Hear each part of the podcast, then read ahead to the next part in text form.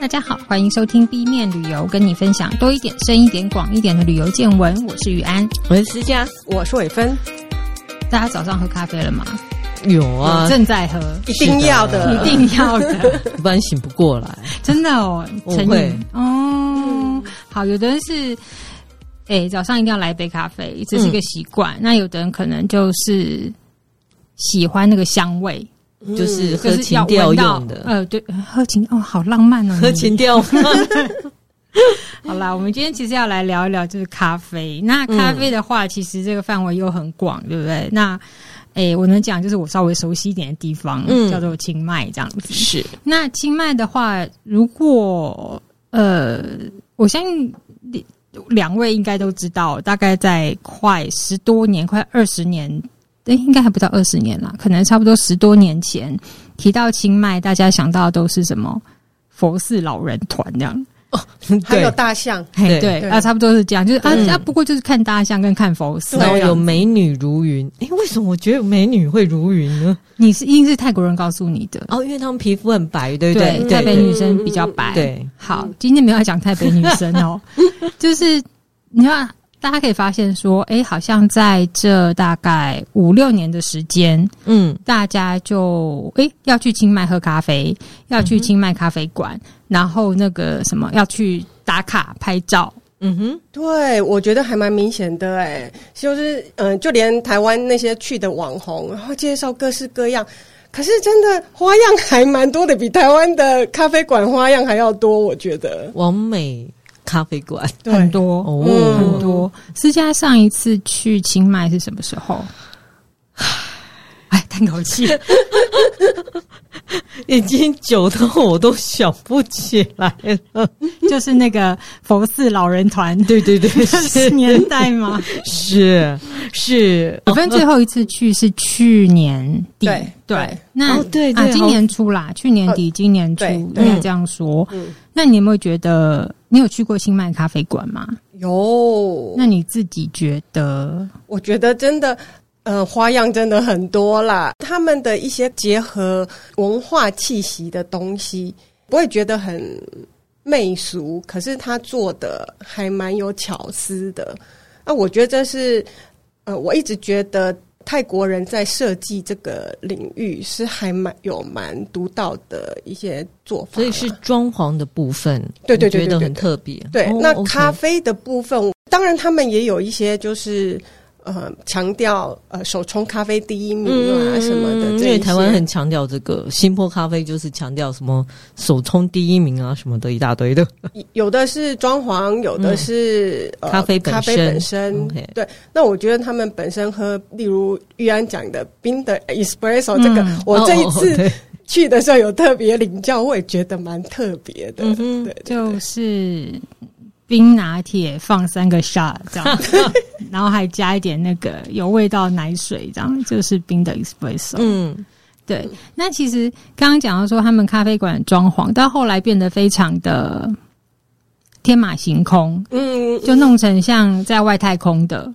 然后其实明明是很小咖啡馆，可是他弄了一个角落，就是让你它有那个天窗的光，然后他弄了一个小角落，真的是很小的一个角落，然后弄得像大峡谷，那个羚羊峡峡谷哇！所以你拍起来就觉得哇，好像仿佛一秒到美国这样子。然后呃，我还记得后来去年去回来，还有一家很新的是在咖啡馆中间弄了一个很大的蛋，这样蛋。对，就是个很大的蛋，那可以走进去？没有，就是让你拍照。是，我也期待那个蛋可以孵出个什么东西来啊！所以其实，其实，在我们讲说他们什么时候开始喝咖啡之前，大家可以理解到说，在清迈为什么咖啡馆这么的风行，这几年这么的流行，有一个很大的原因就是。社群网站对打卡拍照、哦、观光有这个需求，整个带起来的。嗯、对，然后那个开的那个加速的，就是咖啡馆的那个数量的速度啊。嗯嗯、呃，大概我刚去的时候，一三年那个时候还好，就还没有那么多，大概差不多是一五一六一七嗯哼，就是全程开 turbo，就是你大概每一季你都可以看到当地的吃喝玩乐的网站，就说哦，上半年怎么清迈咖啡一百家，嗯、然后这几个月什么呃新开咖啡二十家、五十家，就是当然有一些可能是新开，有一些它可能是重新装潢.那有一些可能是它搬了地方，嗯嗯嗯。然后你就会在想说，那疫情这几年他们还好吗？对。然后我就发现，疫情这几年虽然在台湾，因为我都有 follow 他们的那个吃喝玩玩乐的那个网站，嗯，没有停的开，啊，真的假的？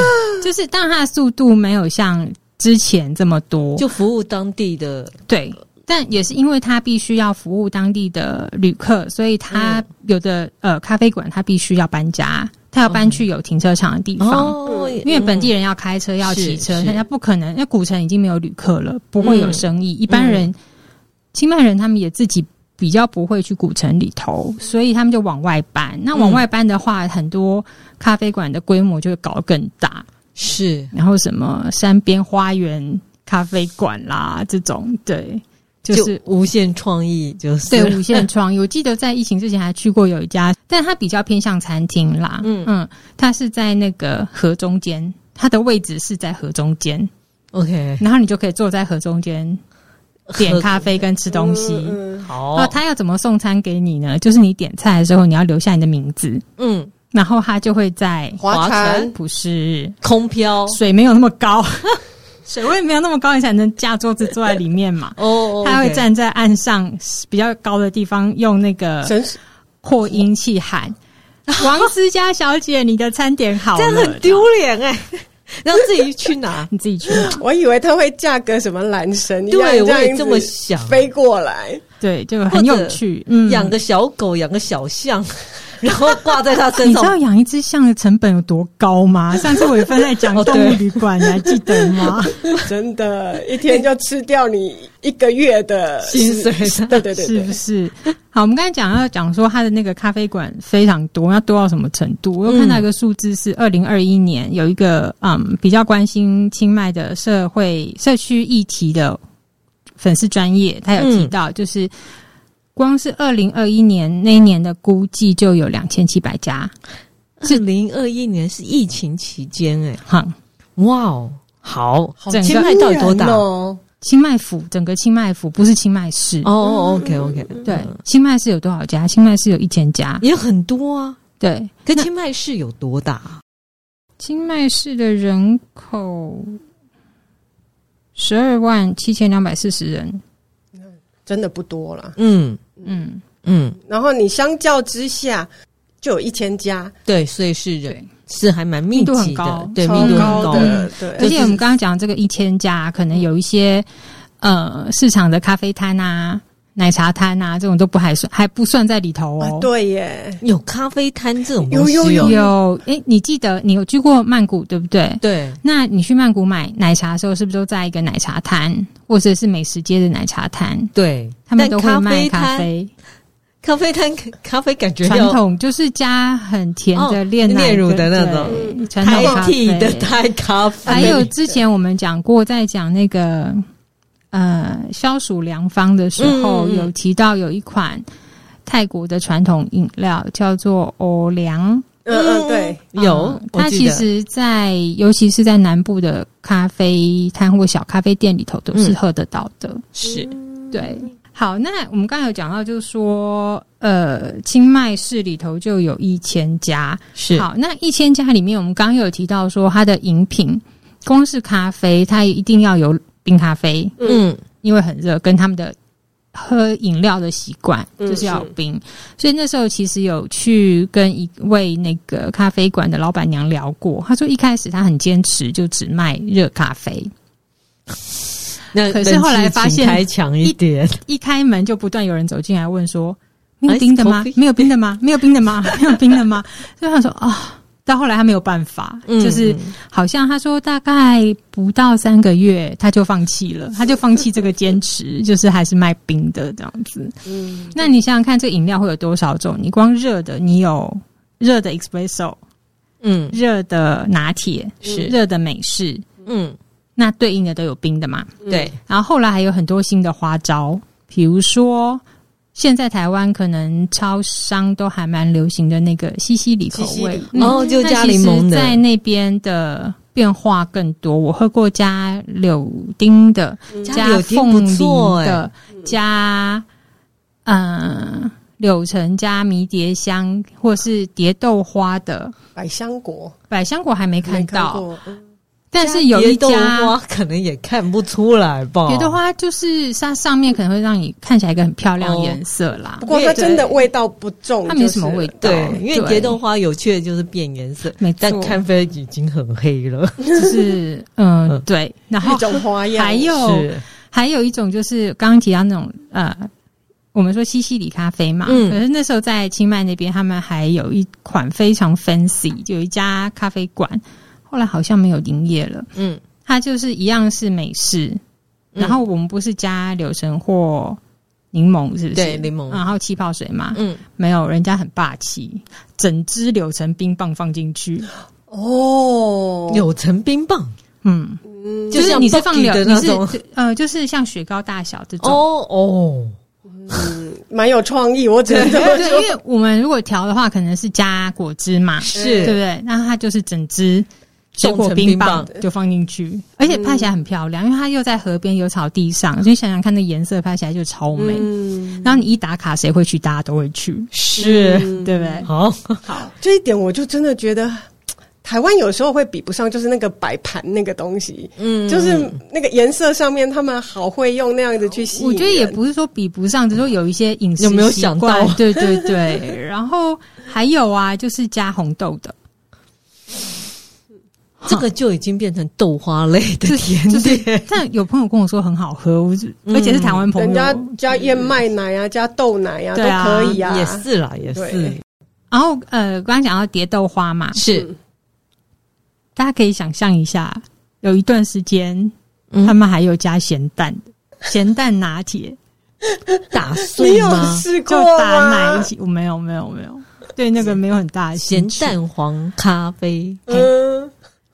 嗯，然后耐人寻味，是不是？然后当然，它限期卖完没有再卖，我想应该是卖不太好了。然后想不出来到底是什么的味道咖啡呀？倒是我昨天有真的想了一下，在录之前我真的想了一下。有没有看到这个？没有，因为泰国人一定会 prefer 去吃新鲜的。嗯嗯嗯，对，OK，对，嗯，椰浆咖啡，椰奶有有应该有椰奶咖啡。还有我们讲到饮料的品相还有什么？它除了冰的、热的，它还有一种叫做做成冰沙。嗯哦，不错，对不对？对对对，消暑应该还蛮好吃，就是咖啡冰沙之类的。嗯嗯，然后还有一家呃。是标榜经营二十四小时的咖啡馆。嗯哼，他曾经有一段时间，我看到他有贴出海报，他卖的是加了能量饮料的咖啡。哦，我有看过。哇，那要醒到什么时候啊？那些都是玩 X game 的人吧，开开始的吧？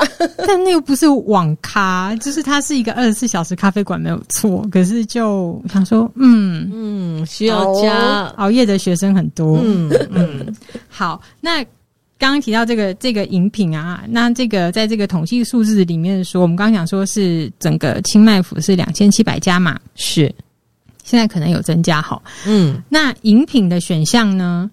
咖啡饮品就是平均来说，每一家店就有十八种。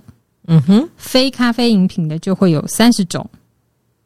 哦，它还分开来哦，好，包括茶啦，嗯嗯嗯嗯，冰牛奶啊，是可可啊，嗯、可可也会分热的、冰的跟冰沙的啊。对，所以你你这些通通加起来，如果你每天都要跑一家咖啡馆，然后要喝一杯饮品不重复的话，嗯，七年可能都喝不完。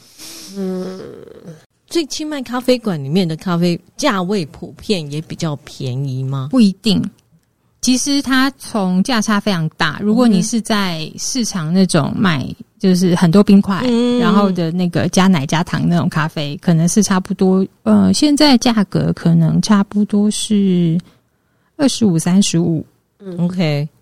那如果现在应该差不多三十五。咖啡店里面，咖啡店里面呢，如果是热美式的话，嗯嗯、一杯可能。呃，看店家是从五六十到首充快两百块都有，不便宜耶，不便宜、啊。泰国物价现在变这么高哦，对，因为我想说那个卡玛或怎样，台湾的。也大概就是五六十，可是说你喝手冲，其实差不多都要快两百块。对、嗯、我以前会以为泰国会再便宜没有没有，手冲的价格其实跟台北的价格是差不多的。我觉得如果单纯用咖啡馆来说的话，价、嗯、位是差不多的，差不多的。哇，wow, 对，但是以你再去想那边的平均收入的话，其实消费是非常高偏高的，是偏高的，没有错。好，那我们刚才既然讲了，大家就有一个想大概的知道说哦。清迈咖啡馆非常的多，非常多。提到就是说，为什么会这么多？其实跟后来的观光是有关系的嘛。嗯嗯。那呃，咖啡馆的文化其实真正的源头，我们等一下再说好了。嗯。那呃，先说清迈这边，除了说因为供需的问题，就是旅客多了，然后来打卡多，大家觉得说，哎，似乎是一个好生意，然后来开。嗯。可是我们在讲说。咖啡城，它到底是应该是咖啡馆数量很多呢，还是说它应该是自己就有种咖啡吗？哦哦哦，OK，嗯嗯，还是说平均大家喝的数量很多很多？嗯嗯，那你们先，我们就先讲说种咖啡吗？台北是有种咖啡的，嗯，那这个种咖啡的历史其实是应该是说比较多的时候是从皇家计划开始的，OK，是九世皇他的那个皇家计划在台北为什么会在那边做？是因为希望能够减少罂粟花的种植，嗯，减少毒品的进出，对，所以他们就就有呃希望他们能够更改经济作物。包括咖啡啊、茶啊、蔬菜啊、水果啊。嗯，嗯，那因为清迈山区又比较合适种一些温带的蔬果.所以其实当时不只是这个皇家计划，就联合国其实有出手。那他们当时也有来向台湾求学习，呃，请求帮忙。OK，他们不是来来学而已，他们是整支台湾农耕队去，嗯，学种咖啡吗？不是，就是蔬果的部分。蔬部分，OK。对，那咖啡的部分，我相信是跟联合国是有关系的。嗯嗯，对。那那时候我有看到有一篇文章，就是清迈的媒体在访问清迈第一家做咖啡豆品牌的，哦，叫做 Hill Coffee 的老板，他就有提到说，当时因为他们家族商店是到山区去批那些织布啊什么的，然后来那个市区卖。那后来是因为他们有这样的。所谓的现在叫通路嘛，或人脉，嗯、所以当时皇家计划要做咖啡的时候，就找上他，因为他会讲克伦族的话，就是少数民族的话，嗯，所以就请他做中间帮忙啊，沟通啊，嗯、那也就因为这个关系，就启发了他的咖啡生意。哦，哦，对，然后后来他自己这样做，他其实是除了说是清迈第一个做。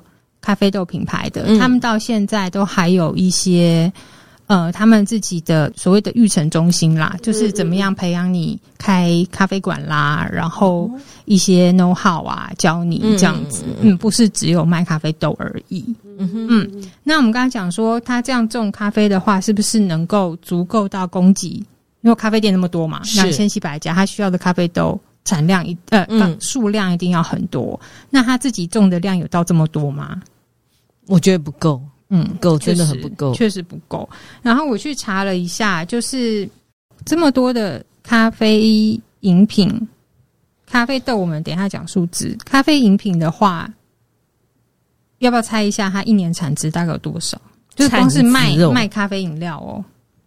你说清迈这地方吗？嗯，全全泰国，全泰国。现在可以看到数字，我查到是全泰国。泰国很大，嗯。有到一亿吗？应该不止吧，不止。我查到的是二零一八年啊，就是嗯，台湾的经济部有委托人家做那个嗯东南亚国家咖啡饮料产业商情的研究，里面看到的数字是二零一七年泰国的咖啡饮料产值约新台币两百五十亿，好惊人哦！哇，真的是做咖啡很赚，是不是？要去清迈咖咖啡吗？不行哦，因为那个是保护产业啊。什么意思？保护产业？他们有规定啊，就是外国人不可以当老板的。嗯，哦的产业，二十五种产业是哦，外国人不能当老板。所以咖啡是外国其中一种，其中哦，对，也是其中一个。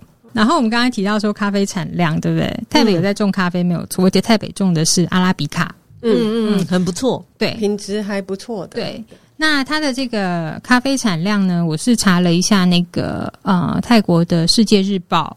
它在二零二二年的十二月的那个报道里面，哦，就去年哎，哦对，他有提到，就是说泰国咖啡的产量啊，供给国内大概是百分之二十五，也算厉害了，四分之一。但是，哎，但你要想它的，你想一下，你对比一下刚刚那个产两百多亿是吧？对不对？嗯，不太可能是都用国内，当然当然。然后它的总产量，其实大家想说，哦，他们种咖啡那外出口呢？嗯。不太可能，是因为它的产量啊，只有全球的百分之零点二。它如果它的用量已经是国内的二十百分之二十五，就已经是不够，所以他们其实大量都还是要进口。嗯，就这些咖啡馆用的很多阿拉比卡或者是这些咖啡豆，其实都是还是要靠进口。因为我本来没有想过泰国有产咖啡，就他们有生产泰北，尤其是在清迈、清莱、湄红顺那一带，嗯，对，是有咖啡呃园。对，嗯，因为我之前有去过，我是去辽国吧，然后他们也因为辽国咖啡也蛮有名的，然后那时候呢，我就说，嗯，它有名在哪里呢？居然跟那个厂商跟我说，因为它比较黑。我想说，咖啡不是都一样黑吗？你是在唬我吧？颜色会不一样，真的吗？对对，像之前误解他了，他真的比较黑。像我们刚之前在讲那个，我忘了是讲食物变形还是消暑良方的时候，讲到说泰国的那个咖啡豆进来的时间嘛，嗯，然后呃，就是。刚刚思佳讲的这个颜色不同，像罗布斯塔的咖啡颜色它就比较深。较 OK，嗯嗯，它是比较深。那其实泰国也是有这个咖啡，就是后来做传统咖啡会加炼奶加糖的这这一款。那它是差不多是一九呃一九零四年，那这个记录是一九三四年那个时候泰国农业部长记录下来的，才知道说哦，一九零四年是有泰南的穆斯林从印尼进口。哦，罗布斯塔在宋卡那边种，那阿拉比卡呢？据说是一八五零年有意大利人引进到泰国去种植。嗯，那其实再往前推一点的话，要不要猜一下泰国人什么时候开始有记录在泰国有看到有人喝咖啡？应该有外国人进来的时候就会有喝咖啡吧？嗯、大城时期吗？没错。没错，就是大成王朝。嗯、那大成王朝对什么时代呢？嗯，一三五一年到一七六七年。哦，那可能就是西方的文艺复兴开始用历史系发挥作用。好，但是在大成时代啊，就像伟芬刚刚讲的，就是有外国人进去，那外国人喝嘛，嗯嗯，所以记录下来的也是外国人。当时的法国外交官。的记录，真的外交官要写日记，这真的好重要。就是这个法国外交官呢，叫做西蒙德拉卢贝尔，他写下来的。嗯、他说，在暹罗看到摩尔人喝咖啡，嗯哼，葡萄牙人喝可可。哦，摩尔人自指南欧北非那一带。嗯，对，其实。嗯如果这样推想，好像也颇合理嘛。因为大航海时代，你看葡萄牙那时候也进到泰国，是就是大城它是一个非常开放国外交流的时候，对，是蛮了不起的。那时候就有法国外交官了。哦，对啊，他们那时候还有传到法国去做外交嘛。嗯，因为他们还蛮想要呃南洋这一带的香料。这样回想起来，是一千年以前的事情哎。如果他是十三世纪的话。呃，嗯，好久了，将近一千年，将近千年了。嗯、好，嗯、那回来就是讲到开始有泰国皇室也比较普遍在喝的时候，是已经要到拉玛三世，是。就是现在曼谷王朝，就是拉玛三世，嗯、差不多是一八二四一八五一那个时候。OK，那要真的到民间的话，就是一九三二年。所以其实差不多跟我们刚刚讲的那些年代，就是咖啡种植进来泰国的时间差不多前后，嗯，那个时候，那真的要在台北比较大量在种的，就是主要是因为皇家计划的关系，嗯，就是罂粟花这件事，就是希望他们不要再种罂粟花，嗯嗯嗯。我再提一个，就是说，为什么除了这些因为观光需求所引发的咖啡文化潮，还有一个就是说在，在在咖啡文化潮之后，他们有很多以前在种咖啡的人，因为咖啡其实它并不是一个很容易生产的东西，嗯、它需要的时间比较长，它不像种水果的时候一年两收或一季一年一一季一收，或像这样，它没有那么快，它需要一些时间，所以其实中间中途放弃的也是有，或者说他没有办法进来跟。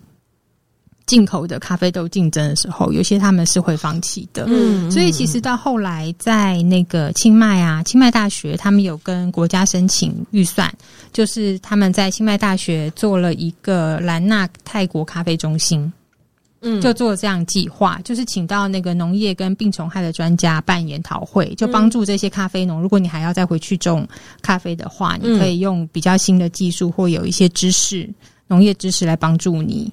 种咖啡就不是用土法炼钢的方式去种这样子，对。那还有就是在他们自己的嗯咖啡产业之间的联系也非常多，像他们每年呃在清迈都会办一个叫做兰纳 Expo。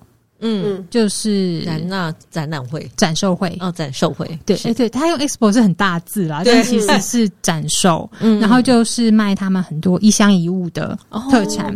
那在差不多也是一七年之后，就会有咖啡专区，嗯，你就会发现他们从最早期的把豆子烘得很苦很苦，然后加。很多奶、很多糖、很多冰块的喝法，到后来的意式咖啡，就是我们讲的拿铁啊、美式啊、espresso 这种，到后来手冲，而且是各种手冲，就是包括器具的不同啦，它有各种器具，嗯嗯嗯，所以它后来的发展其实很快，它又加上很多的咖啡市集啊，加上这些展售会的交流啊，其实。呃，我觉得是后面有做一些维持，跟再往上推一把。嗯哼嗯，对，这些就是政府的支持是还蛮重要的。对，嗯，我觉得是这个清迈大学的农业系，他愿意做这件事情，然后加上他们产业之间的联系，也算还不错。嗯，所以其实我这样想，咖啡馆会红，也不一定是只有它的装潢很吸引人，其实也跟它。咖啡好不好喝有差，因为其实后来你喝多了，你去比较了，嗯、大家也会选择到一个，诶，手冲也会有手冲不同的味道，嗯、那个就更明显。那意式的话，其实还要看你的豆子烘的状态啊，那年的状态啊，然后，嗯、呃，有一些咖啡馆甚至后来不仅开自己的连锁，还自己做了咖啡豆。哦，有有有，很容易很多很多，对，因为他自己有嘛，或者说他跟产地有联系嘛，或者说他标榜我就是用台北的，嗯。呃，好，我们也可以来先讲，就是关于这个本地的咖啡连锁品牌。像我们之前也有提到说，泰国的整个所谓的咖啡馆文化兴起是从哪里开始？从曼谷的第一家星巴克开始。嗯，台湾好像也可以这么说，从星巴克开始。对，对，对，嗯，邪恶的美的力量。好，那泰北自己也有自己的连锁咖啡品牌哦，嗯嗯就是我只知道瓦威，瓦威，有好瓦威，瓦威，瓦威，瓦威就是真的没错，它是第一家。哦，是吗？它有什么意思啊？哇威没有意思，我告诉你，我到这一次要找资料的时候，我想说，对啊。其他几家都有讲他们名字，那为什么这一家的名字我就去找了？嗯，创办人说，因为当初啊，其实他也没有这么懂咖啡，只是想说，哎、欸，可以来做这门好生意，这样子，就是想赚钱啊。然后他那个时候，因为就是总之家族有一些关系，他就知道说，哦，在青莱的山区有种咖啡豆，然后就从那边就是呃买了咖啡豆要来做咖啡。是那那个山的名字就叫瓦威哦，好有道理。那他在哪里？他在青莱。嗯哼。好，瓦威的话呢，其实他初期创业的时候，我们刚刚讲，就是因为他从青莱的那个瓦威山那边嗯取得咖啡豆。嗯、那他到现在，他们还坚称说，很坚持说，他们的所有的咖啡产品百分之百都是用。泰国咖啡豆。哦、OK，嗯，okay. 对。哇威那个时候他开始的时候啊，我觉得他做了一个蛮好的嗯模范，就是他几乎我们简单一点来比较的话，他就是有点像我们当初都会昵称他是清迈的星巴克。嗯嗯，因为他有很清楚的 logo，他就是用了阿卡族女孩子的侧面去画了设计的 logo。OK，然后橘色是它的标志色，是，然后它的杯子、它的餐巾纸。甚至他后来发展的各种商品都有他自己的 logo，清楚的 CIS 行销规划，没错，很完整，就很现代化的概念了。对，然后他的当时的那个店的装潢也几乎都很像，就是那个色调都很像，所以我们会就是称他是泰北的星巴克。是，嗯，他确实一开始也都只有在泰北开分店，嗯，他到很后来才到。曼谷去开，哦、那他有好像前几年有部分的那个嗯经营是卖跟一家很大的超市叫做 Big C，嗯，去过泰国朋友可能都都熟悉，嗯，跟那家企业合作，所以他的分店后来有一些小分店拓得很快，哦、就是在 Big C 超市里头，哦哦，哦然后他现在在寮国，刚刚思佳讲到寮国，嗯、他在寮国永珍也有好几家分店，哇，嗯，好惊人，对。好，那这一家呢？其实他现在在清迈也蛮容易找到他的，嗯嗯就是大大小小。然后他甚至在古城的那一家分店，后来改成在疫情前啦，嗯，改成。哇威 Bistro 就是它有卖一些轻食，哦，那这可以回来讲说泰国的咖啡馆啊，嗯、我不知道在曼谷是什么样的状况。那在清迈的话，有很多咖啡馆，就像接下来我要讲这几家连锁，他们不见得都会有轻食。像在台湾，我们去什么路易莎啊、彼得好咖啡啊，你可以点到三明治，你可以点到蛋糕、饼干。嗯、可是，在那边的咖啡店，大多数就是蛋糕、饼干跟小点心。哦，OK，就是没有那种，它比较少会给你轻食，嗯嗯嗯，就是食物的选择会比较少，而且这些甜点大部分他们可能都是跟人家批合作，嗯，不是他们自己生产，嗯嗯嗯。好，哇威是一个，而且哇威它就是，总之后来他出了他自己的。寄一些商品啦，杯子啊什么，就是跟星巴克一样。对对对，所以，是。然后除此之外呢，其实哇威他们，因为他说他都用泰国的咖啡豆嘛，是，所以他当然有自己又付出了一些，就是在那个清莱的媚穗县，嗯哼，他们自己有成立一个有机咖啡研习展示中心。除了一开始，大家就是先拿咖啡豆卖一些意式咖啡，嗯，后来他也有自己的咖啡豆，是。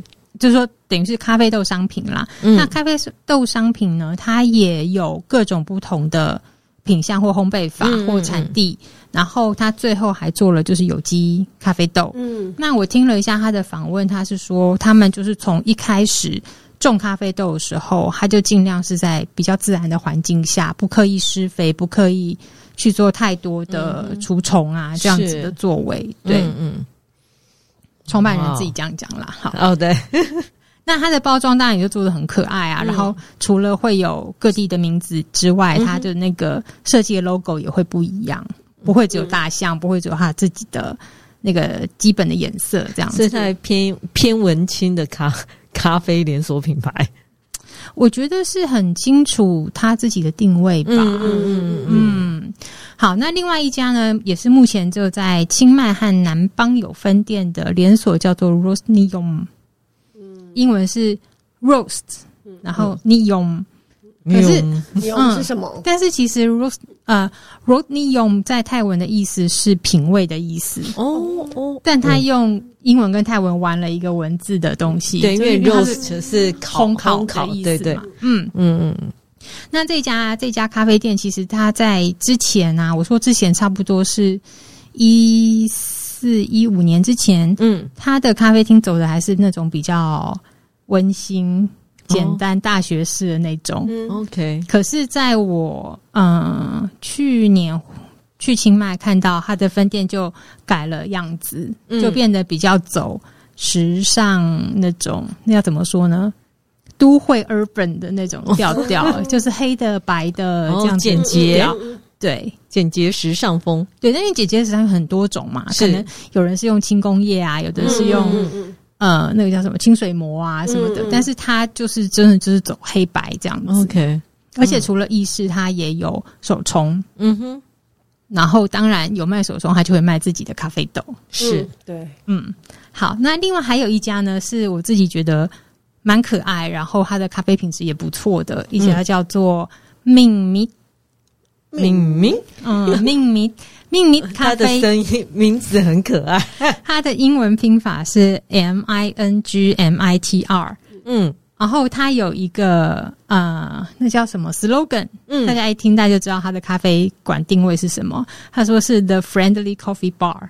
哦，OK。所以它大部分的位置可能会是在超市、在文具店后面、在街头巷口转角。那它的标志是一个黄色，嗯哼，鲜黄色。对，那有大部分比较多，它的座位不是很不是那种很很可以坐二三十的那种，嗯、可能顶多十个人的小咖啡馆这样。哦、那主要是卖外带哦，OK，对，它的咖啡也还不错。嗯哼，嗯，就从基本的美式到加很多奶奶跟炼奶的传统咖啡都有。哦、嗯，那除了这以外，刚刚我们有提到，就是说加了那个。能量饮料的咖啡馆，其实我看过，是哦，它叫做 Wake Up，哦，有很亲切。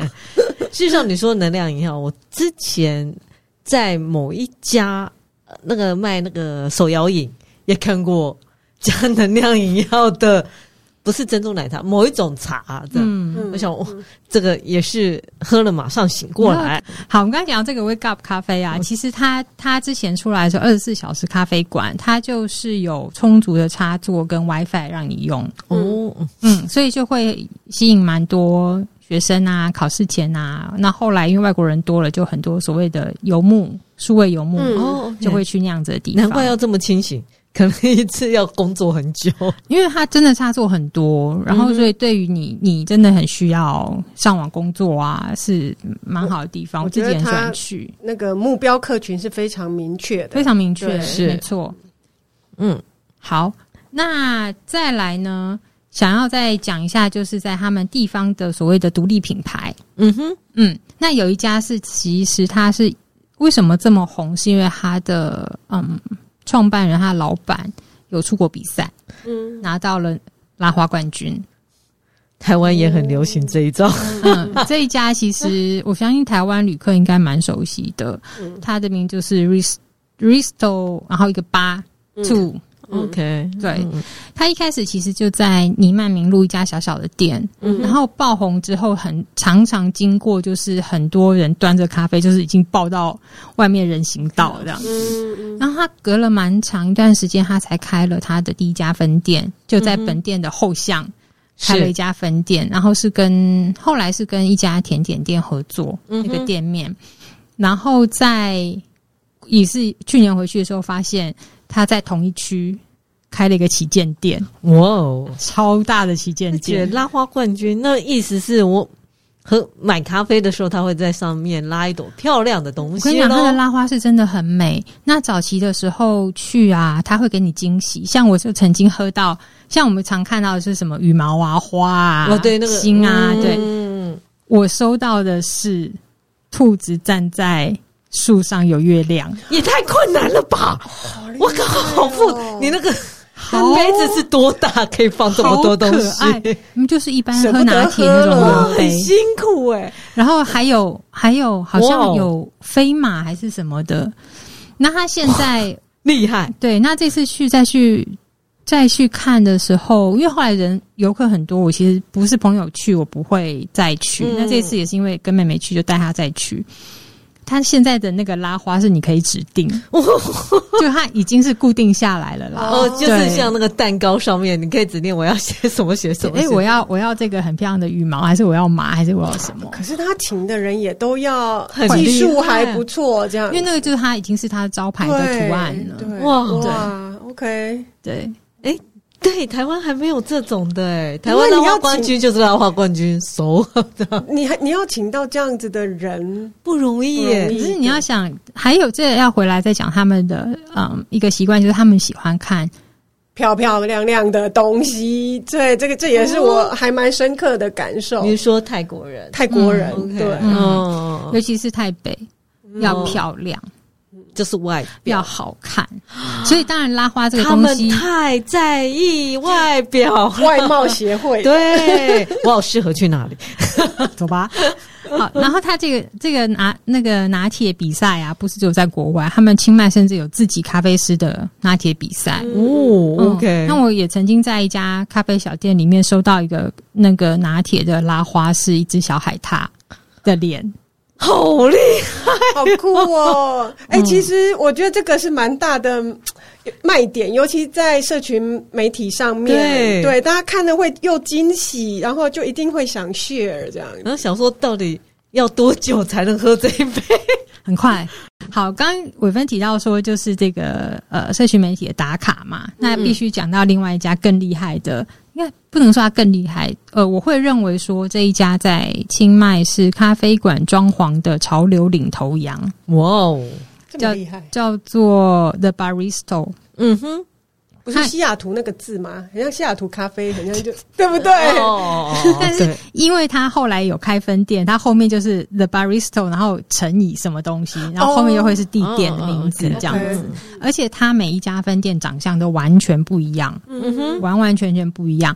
那他一开始最有名的是，他就是一个全白的咖啡馆装潢，嗯，然后。因为全白很漂亮嘛，是。然后我们先不要讲好不好清理啦，就是全白很漂亮，所以大家就会去拍照打卡，然后尤其是一些小女生嘛，嗯，或是国外的旅客，然后就全白这件事情有引起小小的风潮。后来跟着开的咖啡馆有几家也开始做全全白这样。嗯，好，那他当然就不会重复他自己嘛，因为听说老板是一个摄影师。哦，OK。然后他又开了一家，就是有一点以交通为主题，但是那一家后来的装潢风格我不太懂，因为他大概每隔三个月就会改一次。交通为主题，我实在想不出来要做什么。放在火车里面吗？他前面画了像日本的斑马线啊，然后什么的，而且月台啊，火车、汽车、汽车，你每一种品牌做一种展示，都展示不完。然后讲到火车，他后来做了一个更厉害的，就是他开了一家。分店是在清迈火车站旁边的一个饭店楼下，嗯，它里面就全部都是跟火车月台元素有关。它入口地方就放了枕木，然后进去以后，它的吧台是全，我记得好像是不锈钢跟清水模，就在正中央。嗯哼，然后那个厕所外面的标标示啊，那个灯就是。以前以前月台那个圆圆的，不是月月台不是有一种钟有没有？哦、是这样子横挂出来的那一种，哦、让你方便看时间的那一种，嗯嗯嗯、就是用那个做标识。OK，好哇，好。然后他后来又在河边又开了一家，那家完全我觉得是就是摄影师。的梦想成真吗？拍照场景大爆发，然后就是各种不同的样子，在那家店都有。你在河边可以拍很嗯浪漫文青的，嗯、然后在它的里面的装潢也都都不一样，就很多场景。而且那时候他刚开的时候也是差不多每三个月就会发现他有新的装潢，然后在这几年他开了一家更厉害的旗舰店。嗯在郊区，嗯哼，他把它完全做成日式茶馆的样子。哦，嗯，可以想象。然后手冲是有咖啡师在你前面帮你服务，这样子。就像喝茶一样。嗯、然后就有茶道。试茶师，然后竹子啊，嗯哼，然后日本的那个庭园的那个石头的造景啦，嗯、然后那个圆廊窗啊，是，对。好，嗯，他完全在。那他的饮料会特别贵吗？他饮料也还好，也其实也还好，就是跟一般咖啡馆差不多。嗯哼，对对。然后还有另外一家呢，这一家我会说它是个性策展。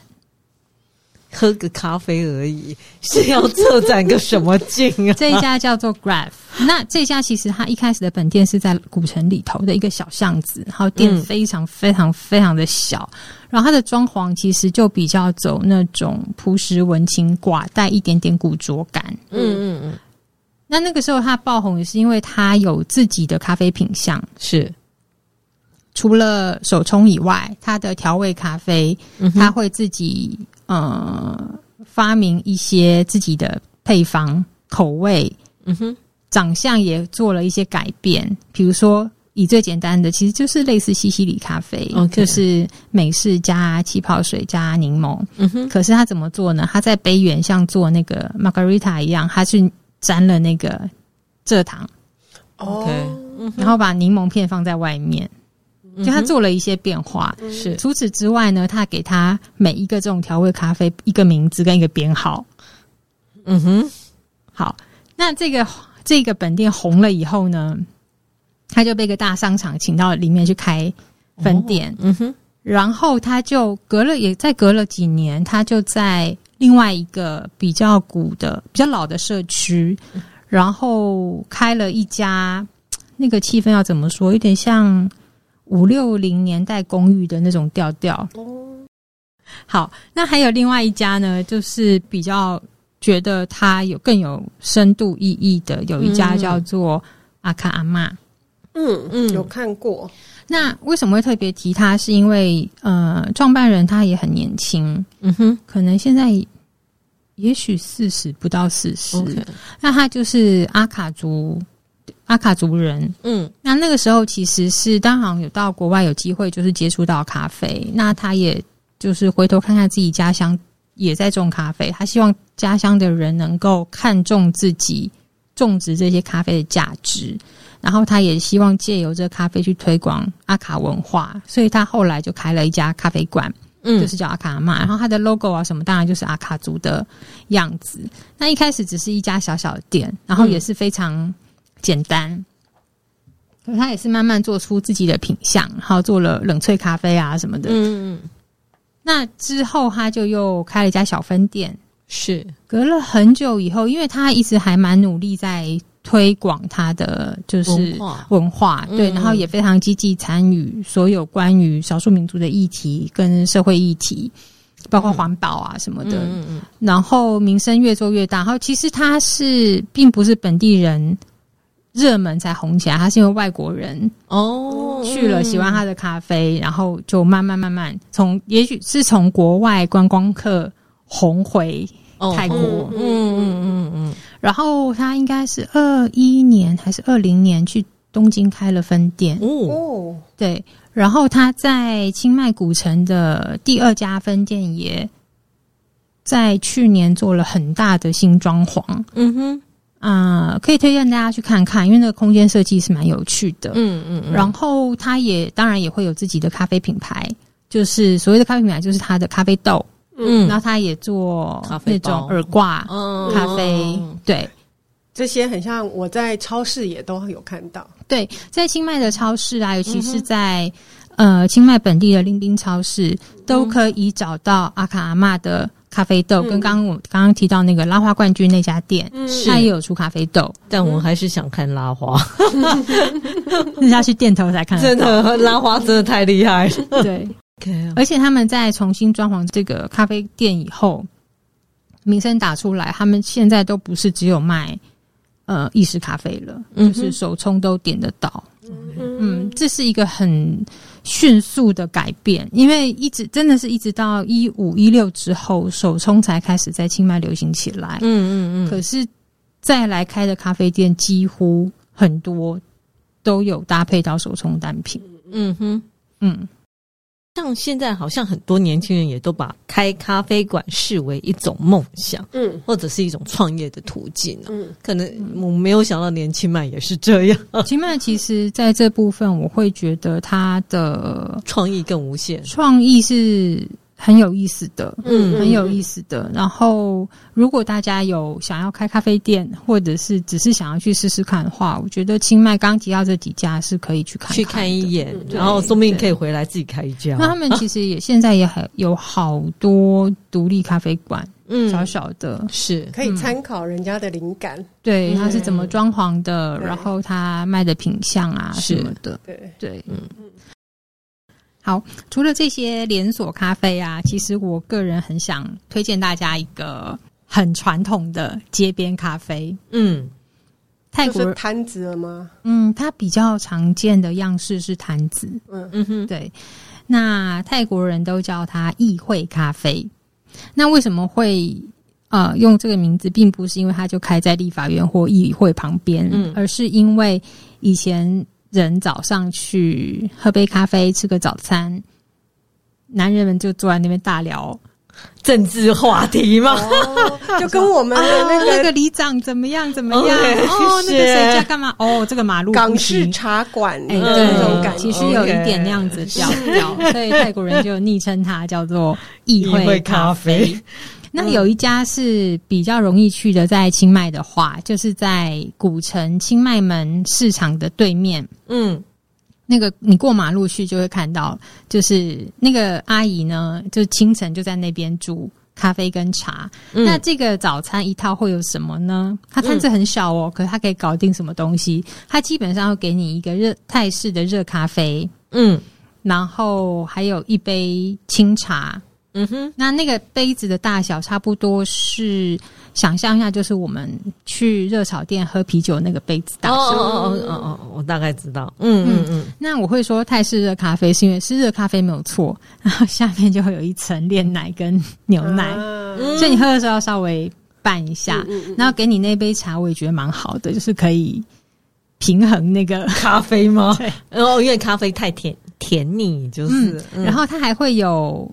一个一份双蛋，那这个双蛋不是我们想什么太阳蛋、煎蛋，没有，嗯，它是用热水滚烫的热水，就是你鸡蛋啊，它就会放在一个那个嗯珐琅锅里头，嗯、然后用煮滚的水冲下去，打开的没有没有，就是一个一个蛋哦，一个一个鸡蛋还没有去壳的生鸡蛋，一个一个放在锅子里头，它就用热水冲进去，嗯哼，然后稍微让它里面放一下。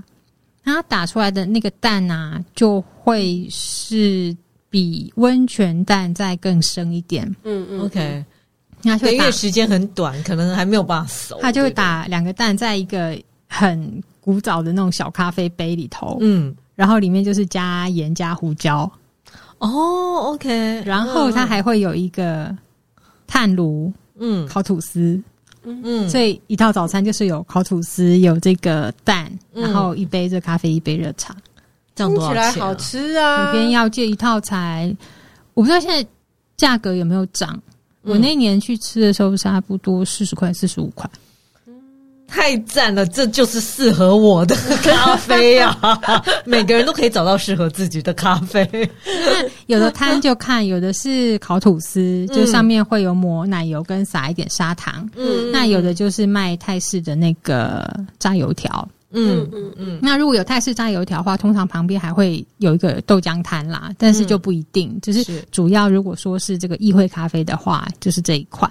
嗯哼，嗯，那我非常推荐，如果是要去古城的话，这一家的话，就是最好是在凉季的早上。嗯哼，不然你太热，太热，真的是很热，哦、因为它是露天的。是，对，它是开早上而已，早上早上。到十二点。嗯，到卖完，爬爬不起来就喝不到，不会到到十二点。OK，对对，其实当然每一家它营业时间不太一样。对，那那一家的话，我记得也是中午之前它就会收掉。对，因为清迈门市场那边也比较偏是早早市，早市 OK，它要到晚上可能是要到傍晚大概五点以后，嗯，会有一些卖熟食的，或是像黄昏市场这样子。对。推荐大家去很想去吃一次，就是极度的糖加咖啡，马上醒来。没错。好，那我们今天的清迈咖啡故事就分享到这边。如果喜欢我们的节目，请在各大 Podcast 平台订阅我们，或到脸书 IG 按赞、追踪、分享给你身边的朋友。谢谢大家，再见，谢谢大家，谢谢玉安的分享，拜拜。拜。